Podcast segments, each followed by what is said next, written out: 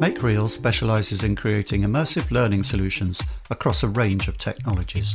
To download their latest academic paper on how to turn learners into activists, visit makereal.co.uk slash activists. Hello, I'm Kate Fitzgerald from the Learning Hack team, welcoming you to a new episode of Great Minds on Learning. In this highly acclaimed series, Professor Donald Clark internationally famous author, blogger, and entrepreneur, joins John Helmer to explore two and a half thousand years of thought and theorising about learning from the Greeks to the geeks. This episode features a group of people who are not writers, philosophers, psychologists, or learning theorists in any usual sense of the term. Nevertheless, their influence on learning has been profound and long lasting. They were the religious leaders who founded four of the world's greatest faith traditions.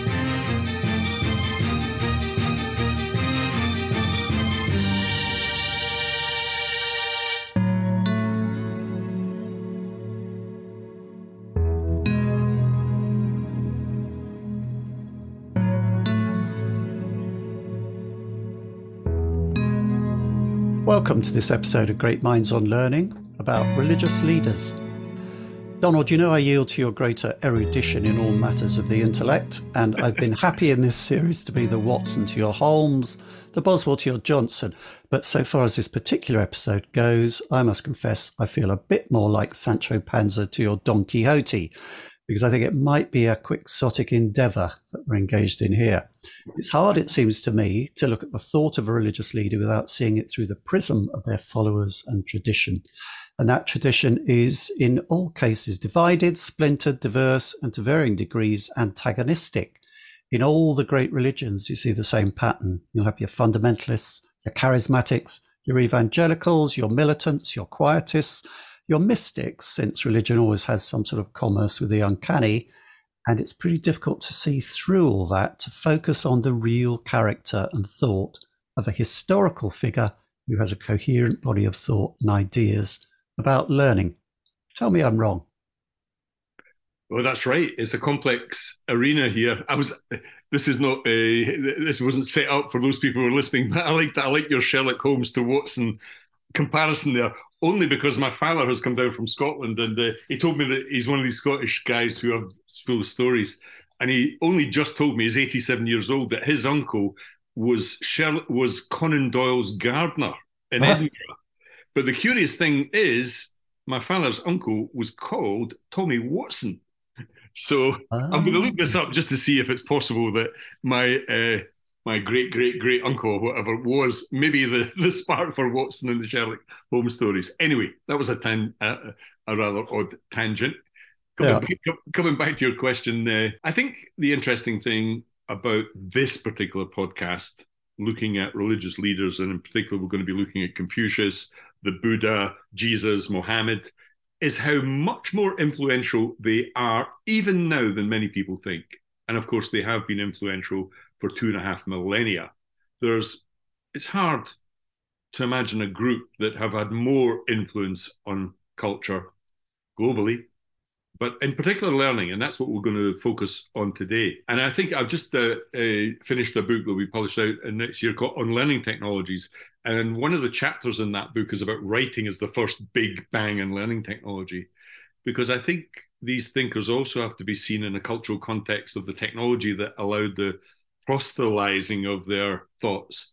And that really came through, of course, the early codexes of the Bible and Confucius, Confucian Analects, his four books, Buddhist text, of course, even in Hinduism, things like the Vedas, and also, of course, Muhammad and the Quran. But not only writing, but print then, of course, had this massive effect. It's one of those things that have been carried forward on a wave of technology to have global influence, the religions of the book, as it were uh, literally that, which meant they've played not only a role in terms of content, moral teaching, and so on, as we'll come to that, but also, I think, in terms of actually pedagogic techniques like Jesus and parables and sermons, for example, or Muhammad on recitation and memorization. There are all sorts of interesting angles here that uh, one would hope we'll uncover over the next hour, John. I'm partially convinced. well, let's make that wholly convinced.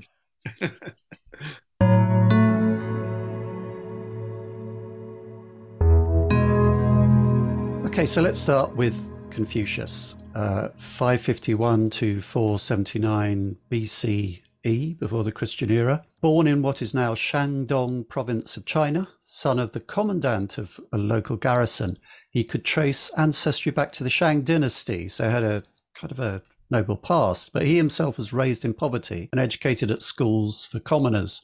And people reckon, according to Wikipedia, that he is what we, we would call middle class, sort of sandwiched between the aristocracy and the, the, the workers, although obviously that's not strictly equivalent going back that far. His father died when he was three, mother when he was 23. And this seems to be a pattern.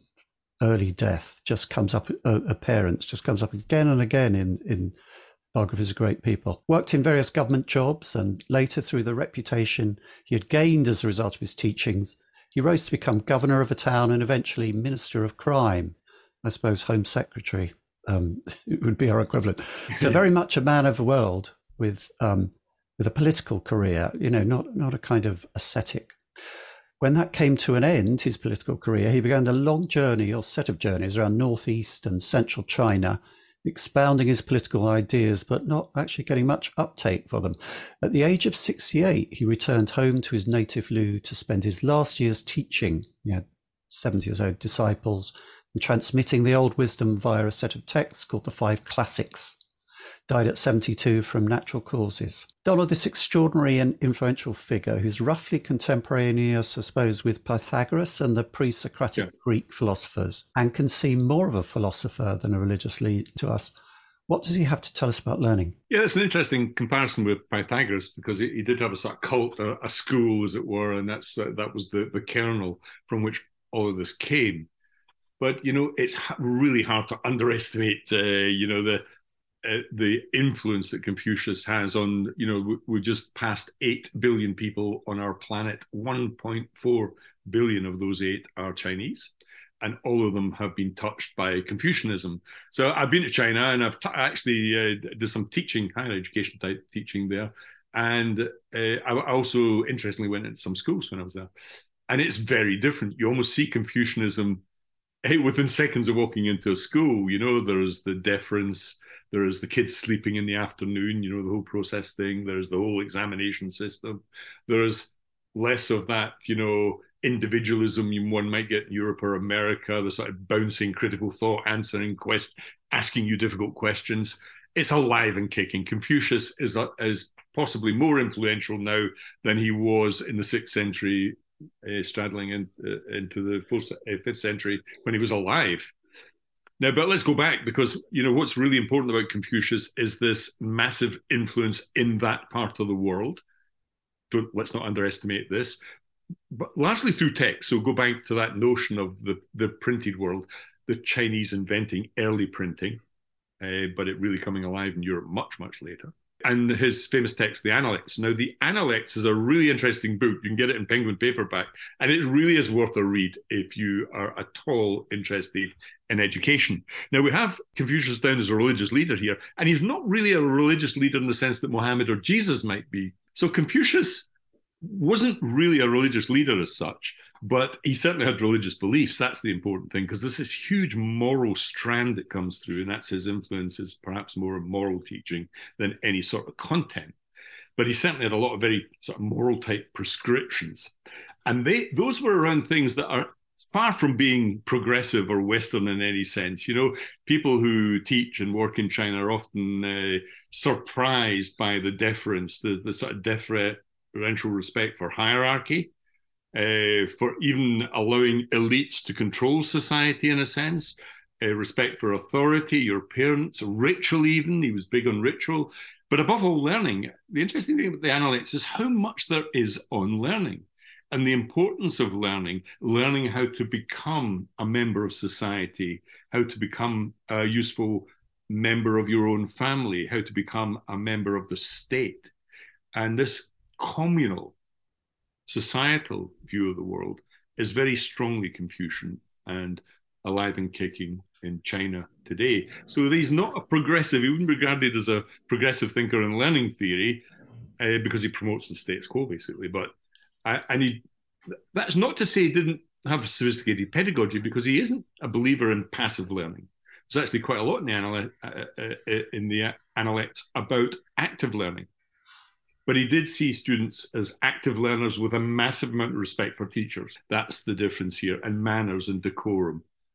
All these things matter in the in the Confucian system, which you can witness if you go to China. We had a very interesting trip to the Shaolin uh, monastery in the center of China because both of my boys did Taekwondo to quite a senior level, and uh, that was an amazing thing. Ten thousand young kids out in silks practicing martial arts, that they were being trained in that context, you know, trained very seriously for uh, work in the state, all sorts of things in the army, bodyguards, and so on and so forth. So that was it's it's a fascinating thing to go there and see Confucianism living and breathing, as it were.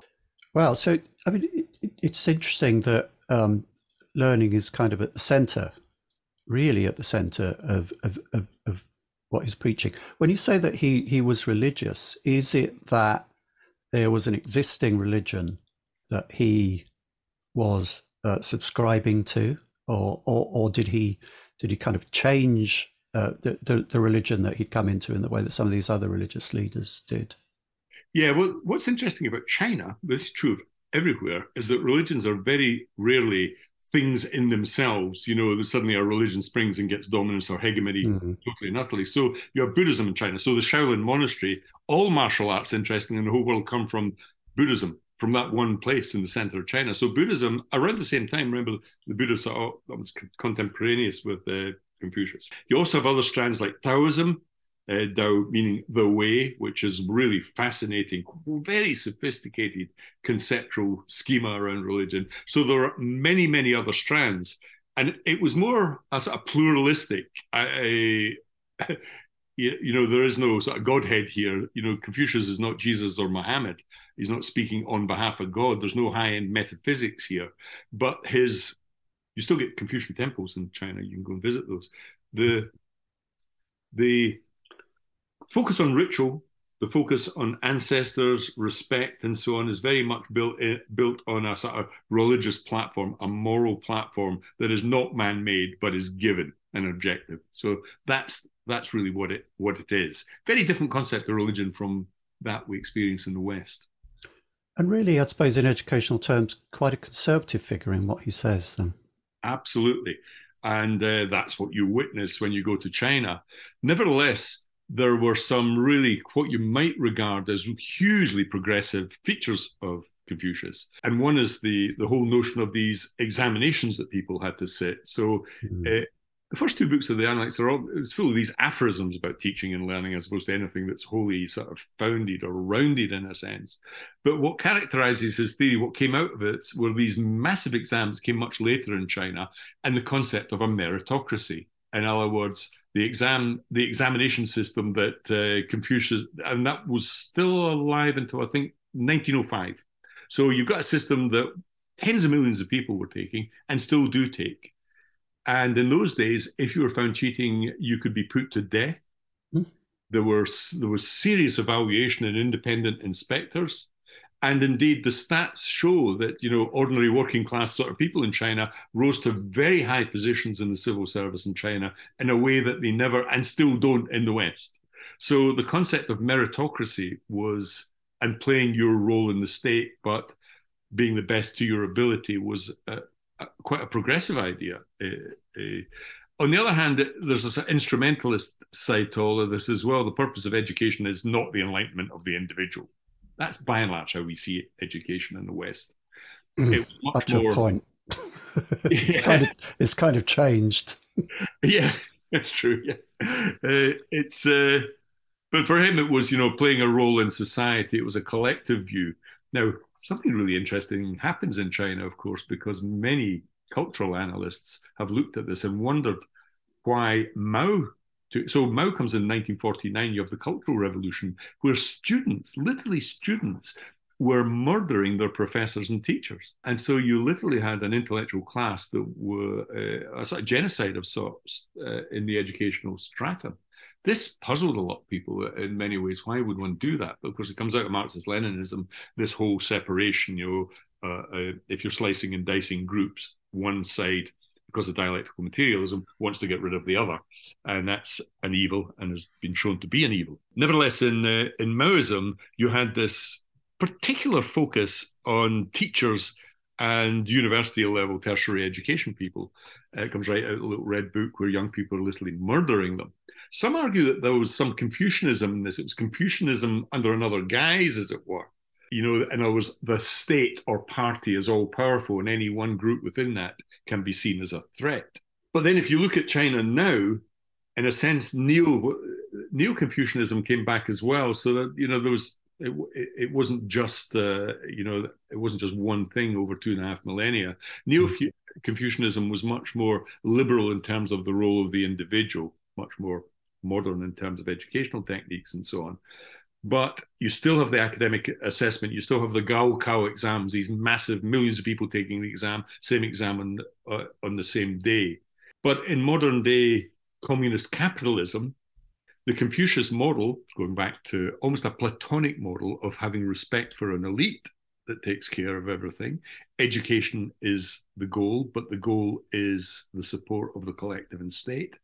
That is as strong now as it ever was in China. So there are some individual pedagogies he introduces, but also has a philosophy of education that still shapes uh, the Chinese education, and of course, foreign students who come to British universities, you see those behavioural traits in them as well. So, kids, if uh, you're, you're, fretting at the fact you have to take these mass exams every summer, um, possibly Confucius is the person to blame.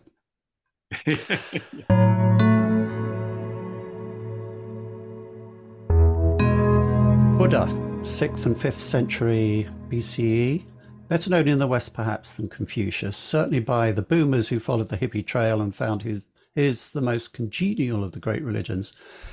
Uh, but an interest in Buddhism goes back much further than that in Western cultural life and thought, probably back to around the Enlightenment. Born in the earliest period in Indian history for which significant accounts exist, in what is present day Nepal, Siddhartha Gautama most commonly referred to as the Buddha, was a wandering ascetic and religious teacher who lived in South Asia during the 6th or 5th century and founded Buddhism. Scholars have mostly given up, it seems, on trying to understand the historical person through the myth, but most accept that the Buddha lived, taught, and founded a monastic order. That much is seems to be provable. So we just have the stories, but the stories are beautiful. Jorge Luis Borges uh, tells much better than I ever could the tale of a young prince whose birth it had been predicted he was destined to become a great king or a great religious leader.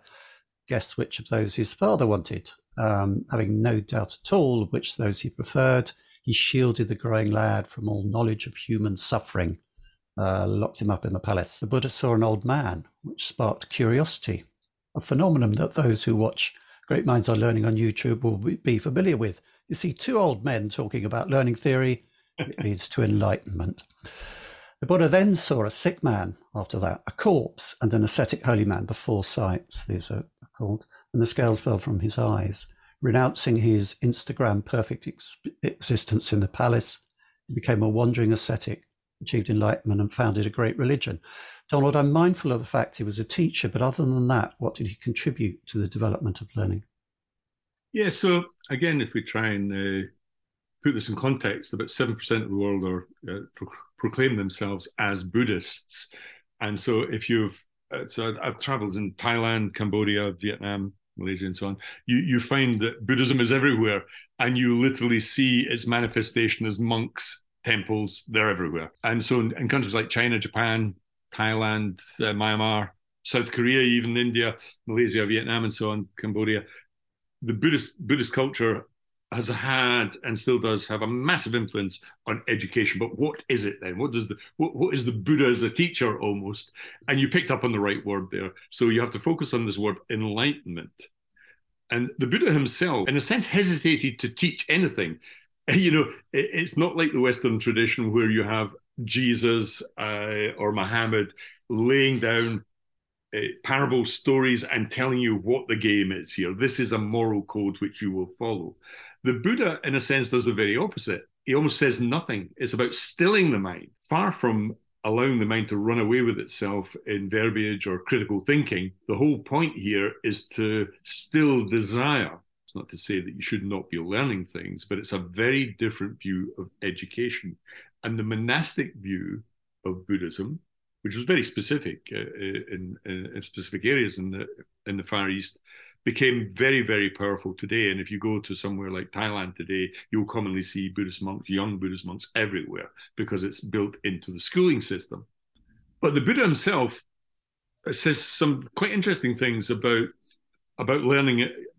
There are parables interesting. The field, the lotus is used as a metaphorical device a lot of the time. There's a lot of storytelling in Buddhism, which are sort of moral tales, but quite subtle compared to the hardcore uh, love and compassion stories one gets in the in the New Testament, for example. You know, there's a lot of subtlety in this because it is about stilling. It's not about sort of critical ramming moral messages down your throat, uh, as it were. So it's not been a, a massive, direct, obvious pedagogical influence, but a very subtle and very interesting influence, I think. The Buddha was disinclined to teach. That's not to say that teaching doesn't take place or learning doesn't take place. It just takes place in a different sort of way. So you still have those big religious themes like generosity, you know, self-sacrifice, uh, you know, uh, being humble and so on. But there's a, a, also like Confucianism, have a really strong belief in cooperation and and a general feeling of oneness. That's not just society; it's more of a metaphysical concept, of course.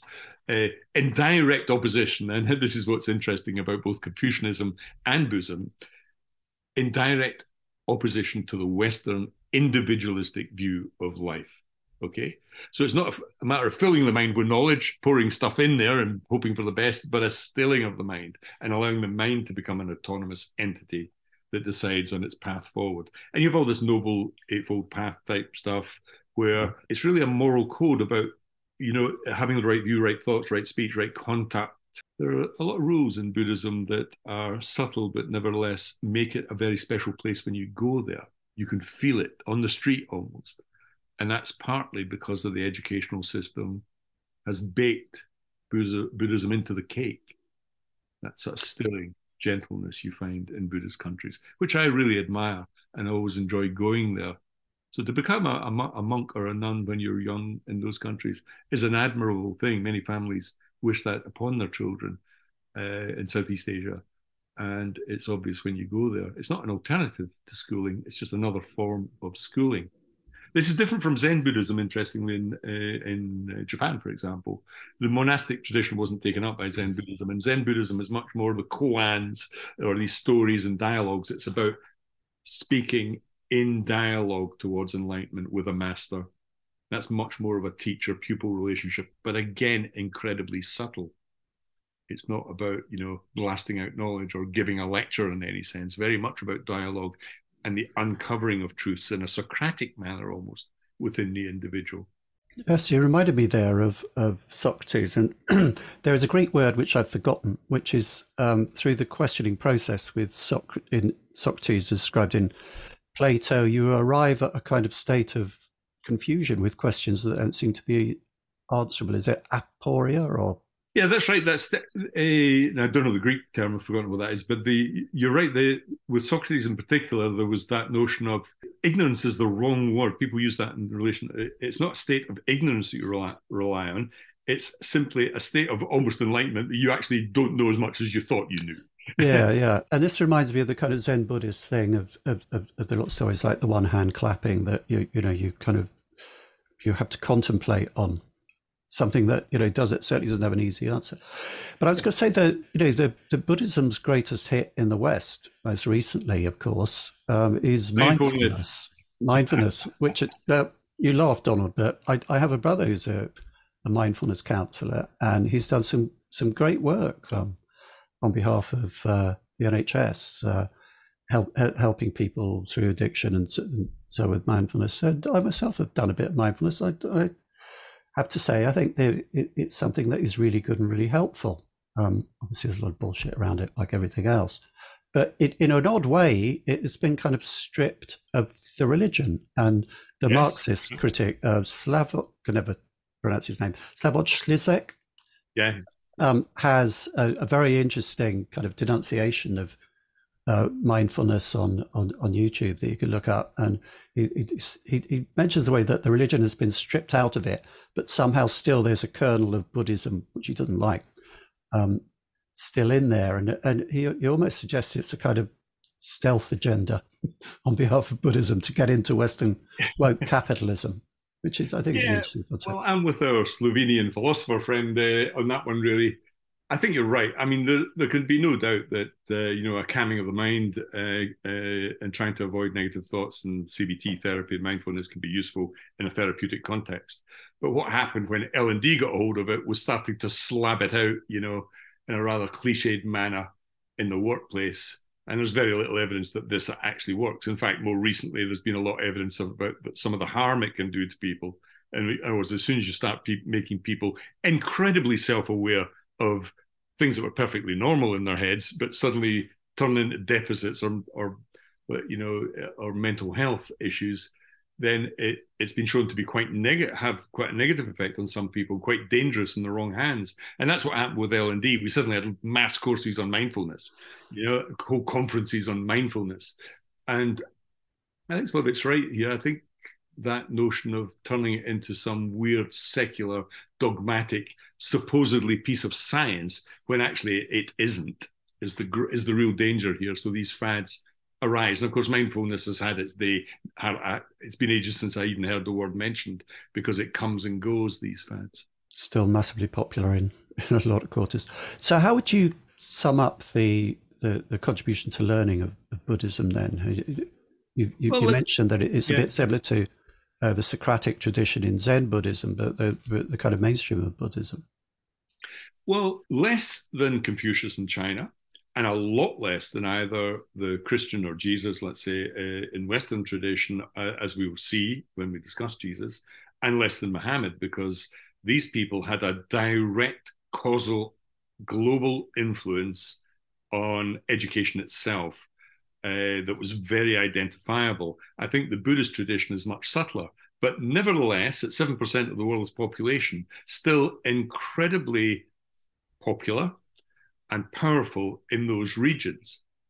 And uh, who's to deny that Japanese culture has not uh, has been successful, whether uh, in the context of modern capitalism or the context of culture? So I think ignoring it or putting it to one side is a big mistake we have a lot. I think we have. I think one of the things I learned when looking at these figures in detail is how much we have to learn from other religious cultures about learning. Mm. Uh, there's a lot to learn from the Confucian culture. As I say, my sons did a martial art called Taekwondo that came out of Korea originally, but also China.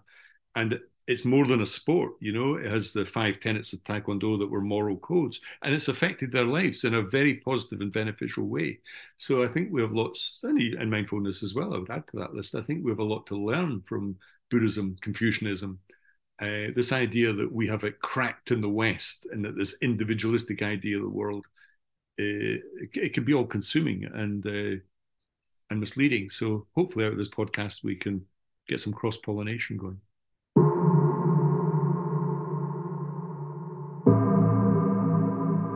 Now we come a bit closer to home. Um, next, we come to the religious leader whose hegemonic status means that we have to date all the others with reference to him. Uh, but as you'll notice from his dates, um, 70, 7 to 2 BC, he was born to 30 to perhaps 36 AD. Uh, you look at the first of those two sets of dates, you'll notice he probably wasn't even born in the year that everybody has to date um, themselves from. You know, Go figure. Nonetheless, at the time of recording, we're coming up to the day when, in our part of the world, we celebrate his birthday with an orgy of mass consumption and a much needed period of rest for overworked podcasters, hopefully. Few scholars now question that Jesus actually existed, but getting a good picture of who he actually was is hard, given that there are so many versions of him. I could ask you, Donald, which Jesus you're going to give us here. The radical insurrectionist left winger portrayed by Dennis Potter for the BBC, notably in the 70s. The fey androgynous version from Renaissance art, uh, the elongated ones of El Greco. The gentle Jesus, meek and mild from Victorian children's book illustrations. Or the Christ militant who brings a sword for the enemies of Christian Christendom. Or perhaps the slightly unimaginable deity whose example animates members of the Westboro Baptist Church.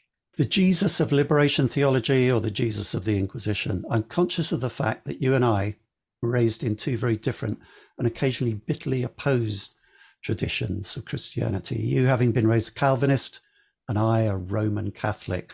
In fact, whenever I speak the name Jesus, there, there is something in the back of my spinal cord that makes me want to nod my head. I can't walk across the chancel of a church without the urge to, to genuflect. Although, you know, religion has long gone away from me, it's still there in the muscles and, and, and the bones. So it's interesting to reflect how, for other people in the world, for Buddhists and um, uh, Mohammedans, uh, th- those physical things are there, but they're not for me. But they, they are with this one, which is probably why um, I'm doing so much slagging on. so, despite you having been raised a Calvinist and I a Roman Catholic, we are nevertheless on speaking terms, luckily for this podcast, Donald. but, but Jesus, few, so much to answer for. What can Jesus tell us about learning? Well, that's right. It's an interesting introduction there, John. You, are right. We were uh, born. I was born in a very sort of, you know, sectarian environment. Really, you know, I never really had any contact with any Catholics, even in the same same town as me, because they all went to an entirely different school and that's that sectarianism is still alive and kicking in Scotland mm-hmm. today. You go along to a Rangers Celtic match and you'll see 50, 70, 80,000 people screaming blue murder at each other on that basis, and it's horrible. Uh, and it's also, of course, gave us a 30 year war in Northern Ireland very, very recently. So mm. let's not underestimate the schisms here, but we're going to concentrate on learning. And you're right, I have the same feeling, even though I come from the Calvinist side, John. I was recently going around some you know, all these parish churches, Saxon churches in Sussex. And when you walk over the threshold, even I, as a good old Scottish Calvinist, still felt I had to speak softly, silently, you know, a sense of reverence and so on. So it's still deep in all of our in, uh, in Western culture. But in terms of learning, to cut to the quick on that one here, we have in Jesus something incredibly powerful and different from the Buddha and Confucius that notion of direct instruction or teaching.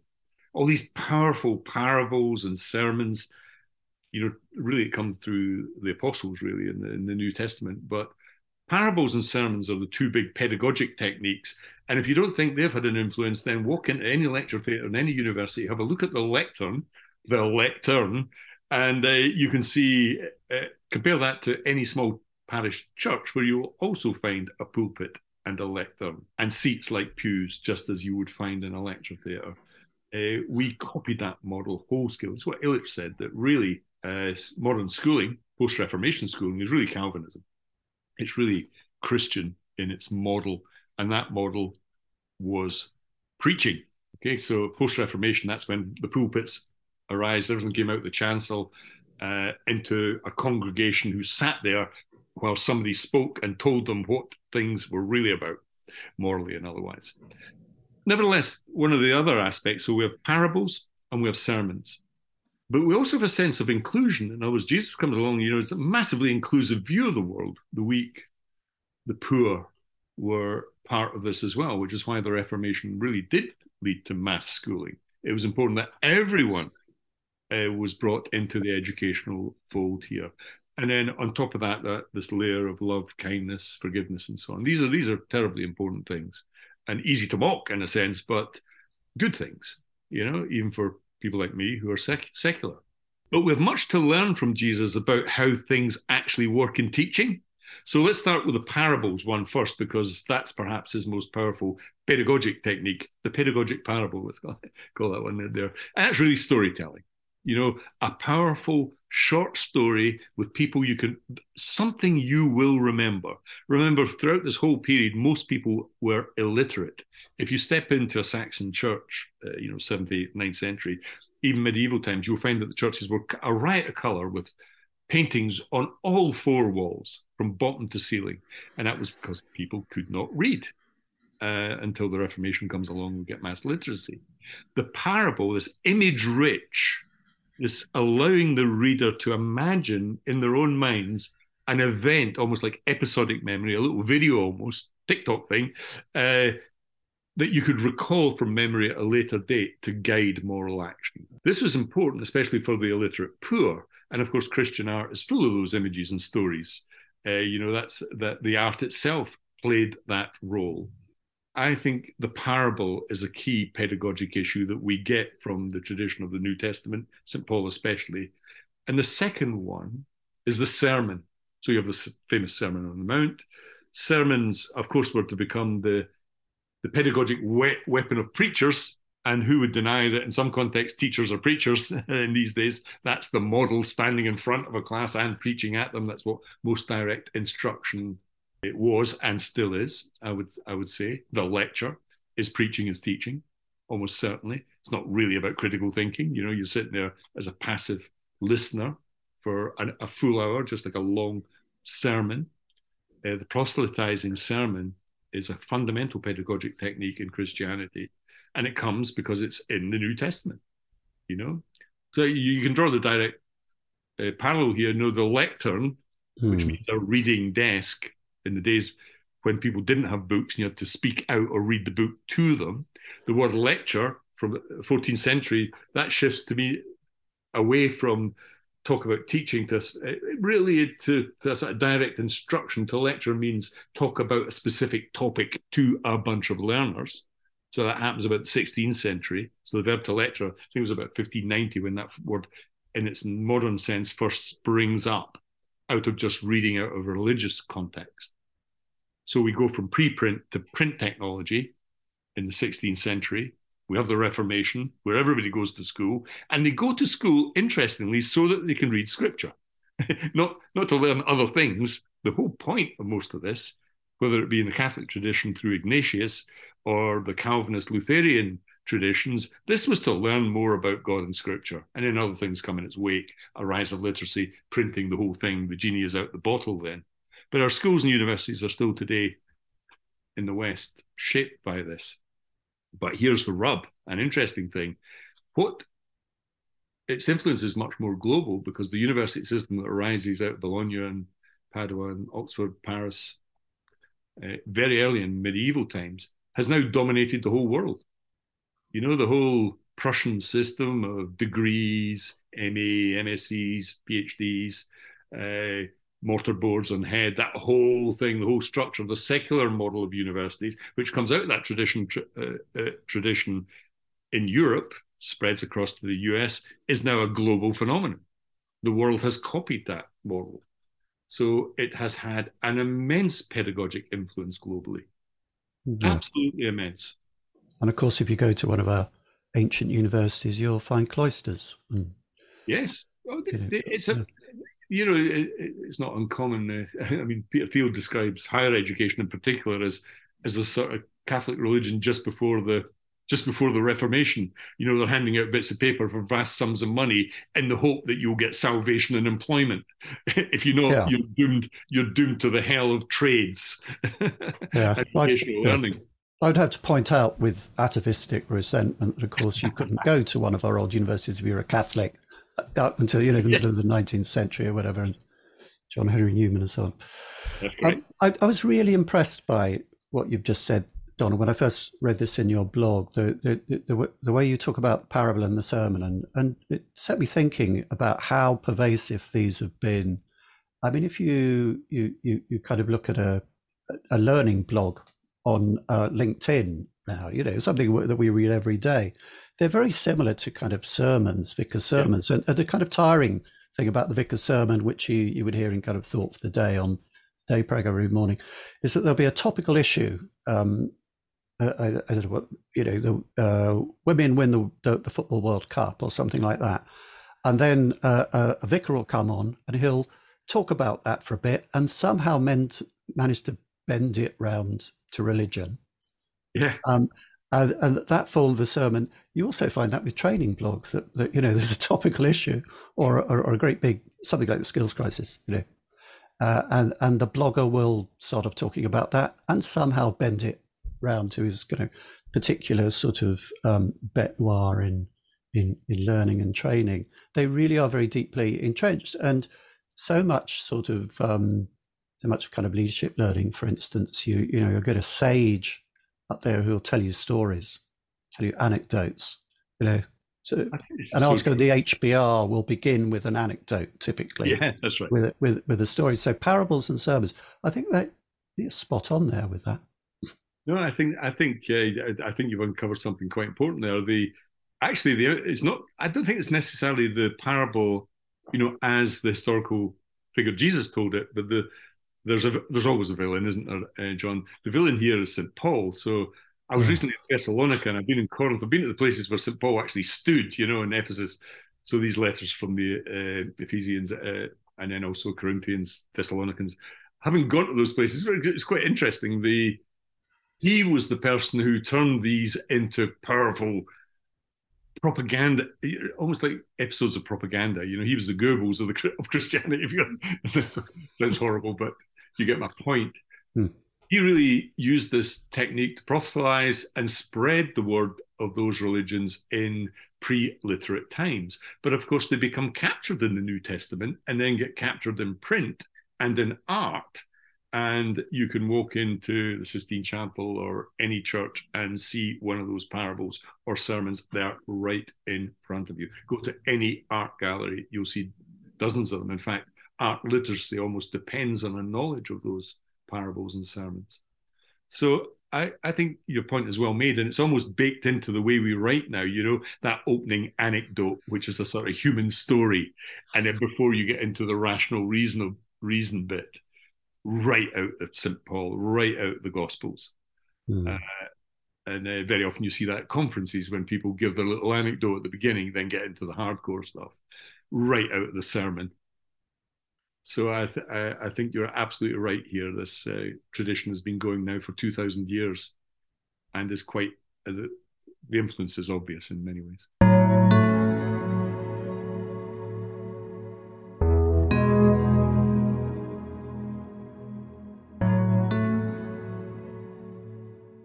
we could spend a whole podcast on on, on this particular religious leader. We, we will we will return it to it, I think, in a later um, Great Minds on Learning where we're hoping to um, talk about some of the people who, you know, invented some new flavors like Calvinism, like Calvin and so yeah. on. And so look forward to that. But for now, we move on. Muhammad ibn Abdullah was an, an Arab religious, social, and political leader and the founder of the world religion of Islam. Born in Mecca, the son of a tribal leader who died a few months before his birth.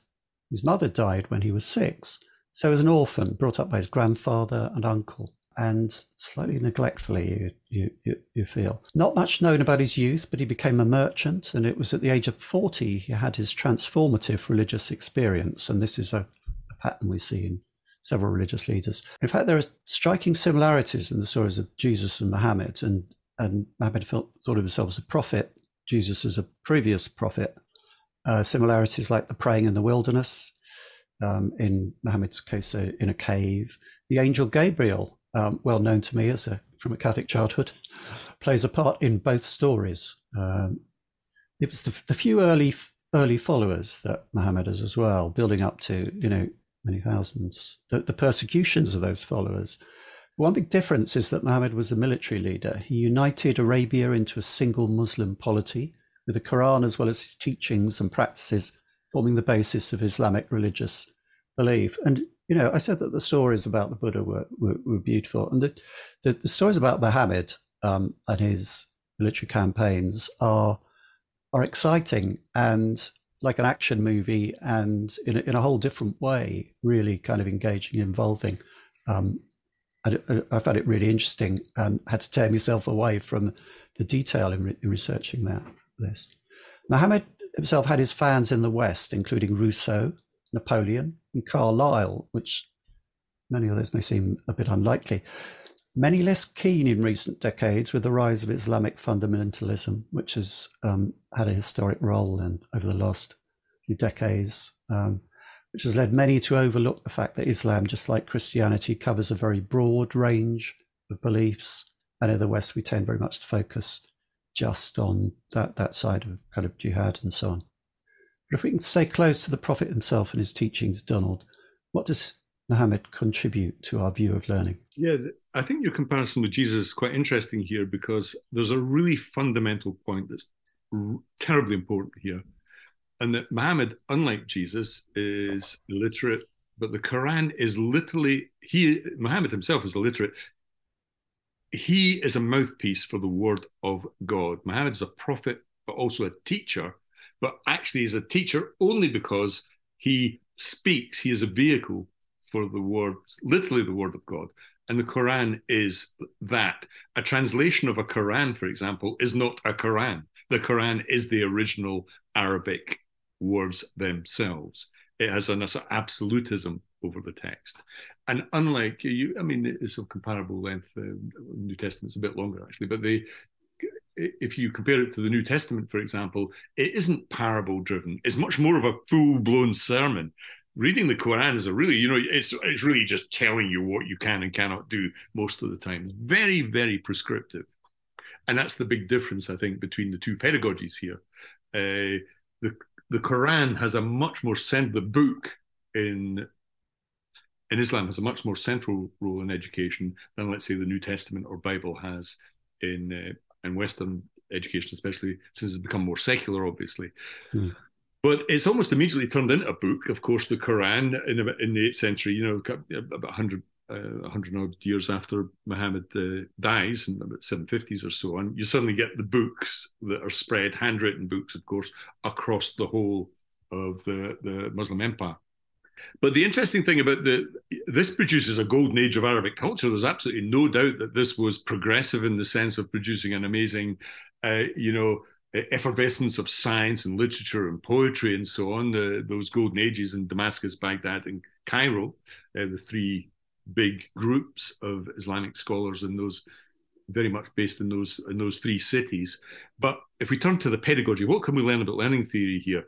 First of all, prayer is one of the five pillars of Islam. Islam. And I've worked a lot in the Middle East, in uh, you know, in Qatar. I've travelled widely in Syria and Jordan, been Egypt something like fifteen times. I'm in Egypt this December, and uh, have witnessed this a lot. The importance of if you're praying five times a day, then recitation becomes almost a form of space practice, as it were.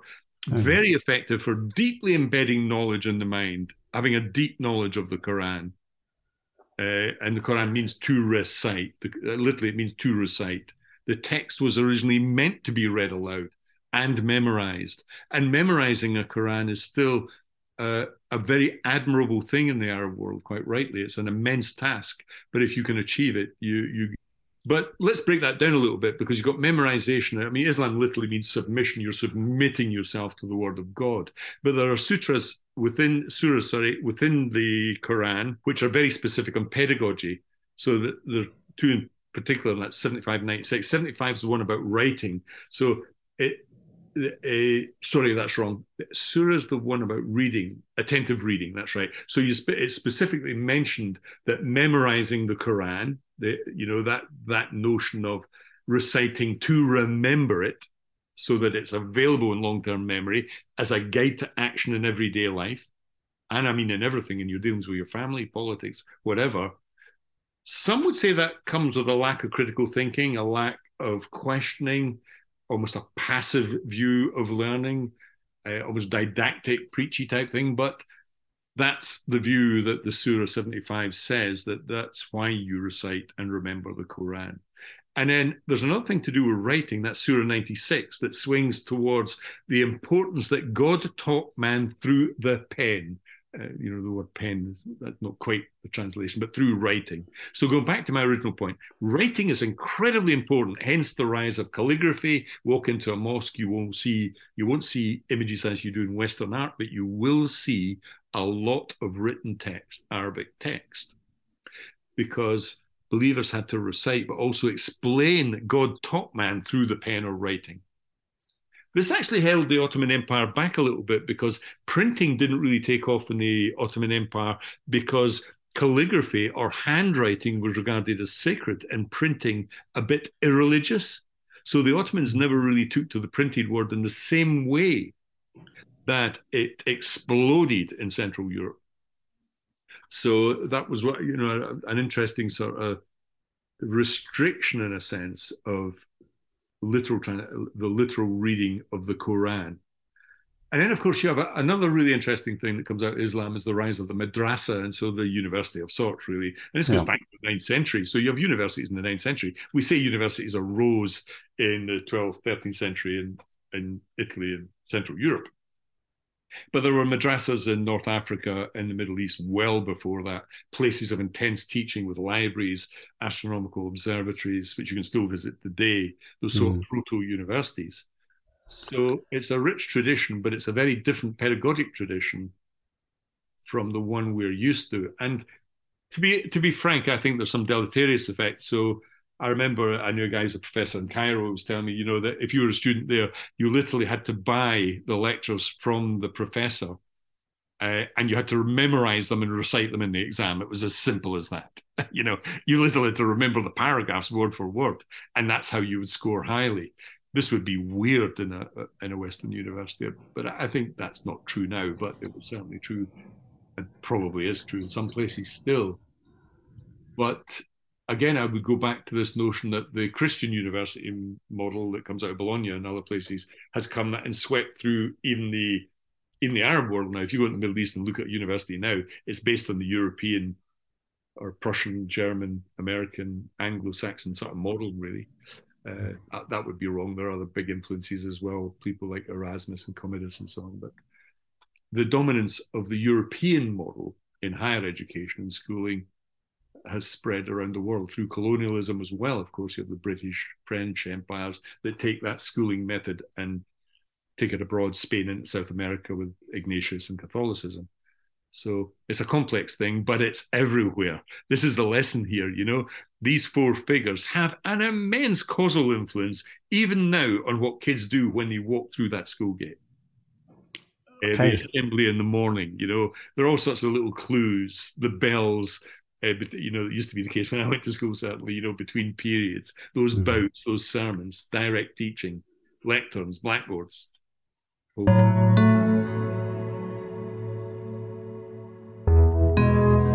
Okay, we're moving towards summing up now, I think. Um, and to close out, I, I just want to draw out something that you've already said. You know, I don't want to re- repeat it, but, you know, I do have a, a memory at my Catholic primary school of um, one Christmas having to um, take part in the Nativity play and do, and do, a reading. And it was, I think, something from the Gospel of John.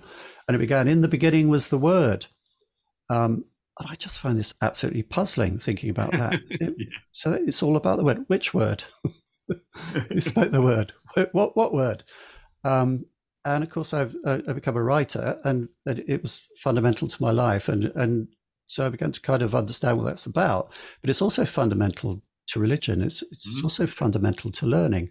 If I'm right, and there's an irony here, if I'm right, none of these religious leaders actually set pen to paper themselves. Some were at the cusp of writing coming in, coming out of what were basically oral cultures. And a lot of what they said was written down later. They didn't necessarily set pen to paper themselves. But sacred texts, as you've said, played a huge part in the spread of their, their ideas. And in fact, the history of writing and book production, literacy, libraries, said printing, and beyond to uh, the, the current forms of writing we have, that is one in which it's a history in which religion seems intimately bound up. Is this perhaps the most important legacy of religious leaders, you think, as far as our survey of 2,500 years of learning theory is concerned, their collective role in shaping written culture?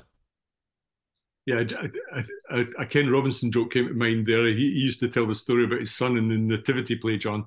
Yeah. When he came, he saw his son coming along, and he was one of the wise kings and he saw that his son had forgotten his lines and he gets eventually uh, uh, you know leans forward into the crib and said frank sends this that was a great joke but uh, being more serious for a moment i think you this is very true about the written word so you know you still have the greek tradition we did a previous podcast this on socrates aristotle and plato so what mm. happens is that you know nietzsche famously said that uh, you know, Christianity was Platonism for the masses. It brought metaphysics into, you know, this notion of two worlds, heaven in particular.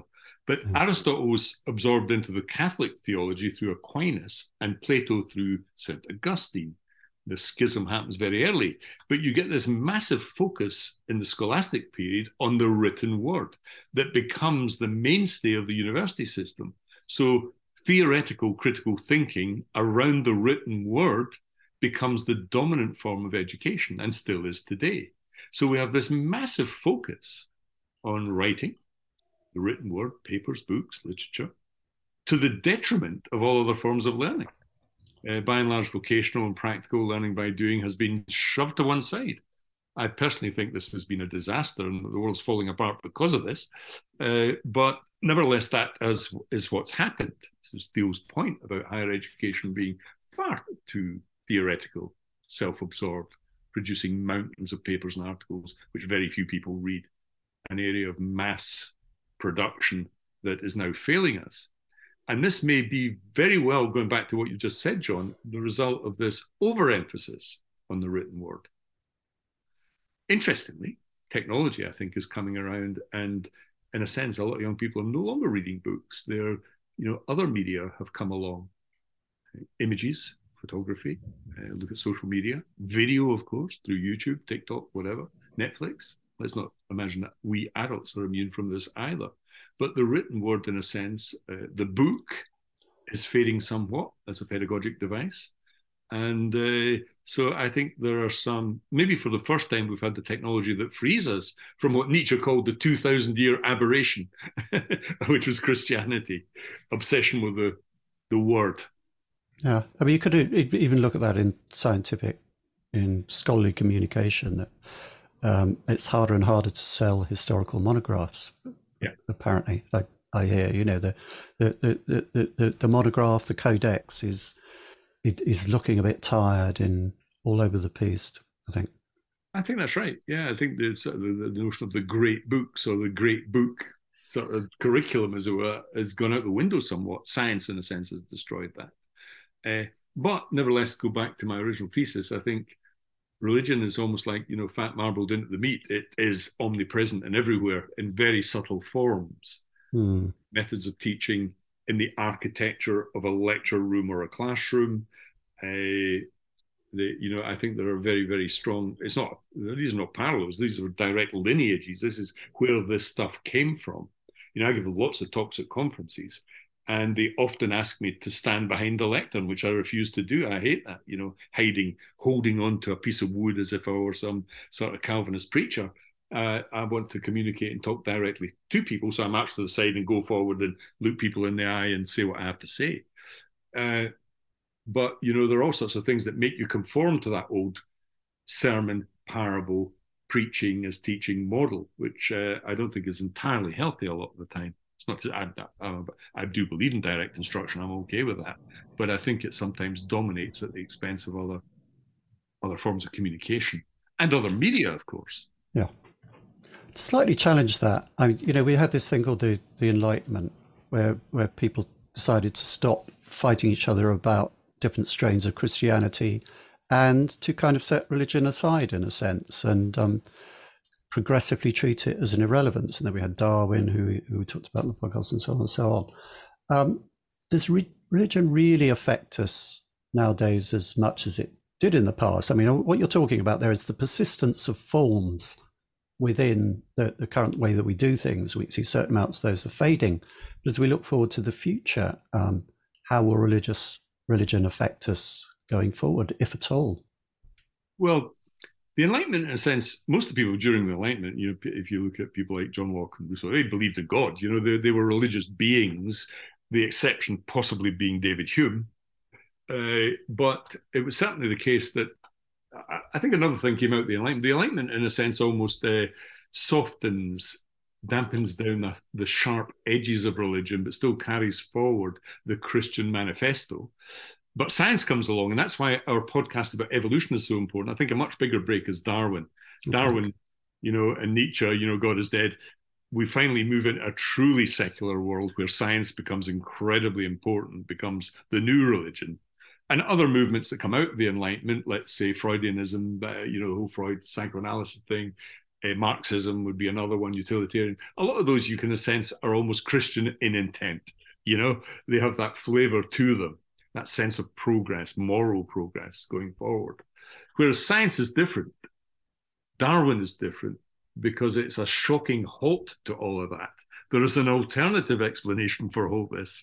And that's why I think uh, it's quite interesting the order we're doing these podcasts in. We did one on mm-hmm. evolution that was perhaps revolutionary. Evolution is revolution. Uh, nevertheless, the cultural inertia of these major religions, and remember these statistics, you're talking about Christianity, still th- Christianity is the largest uh, uh, religion on earth with about 30, well over 30% of people who are stated Christians, who believe in another world and that inside our heads we have a soul. You know, I, now I don't believe that, uh, but 31 odd percent people do. Another quarter of the world uh, is Islam, and they have a similar set of beliefs around paradise, the afterlife, the existence of souls. Uh, 50% Hinduism, another 7% Buddhism. The secular people, that, that, that, I would include myself in that one, irreligious people are only 16%. So the 8 billion here, we secular people are a relatively small group.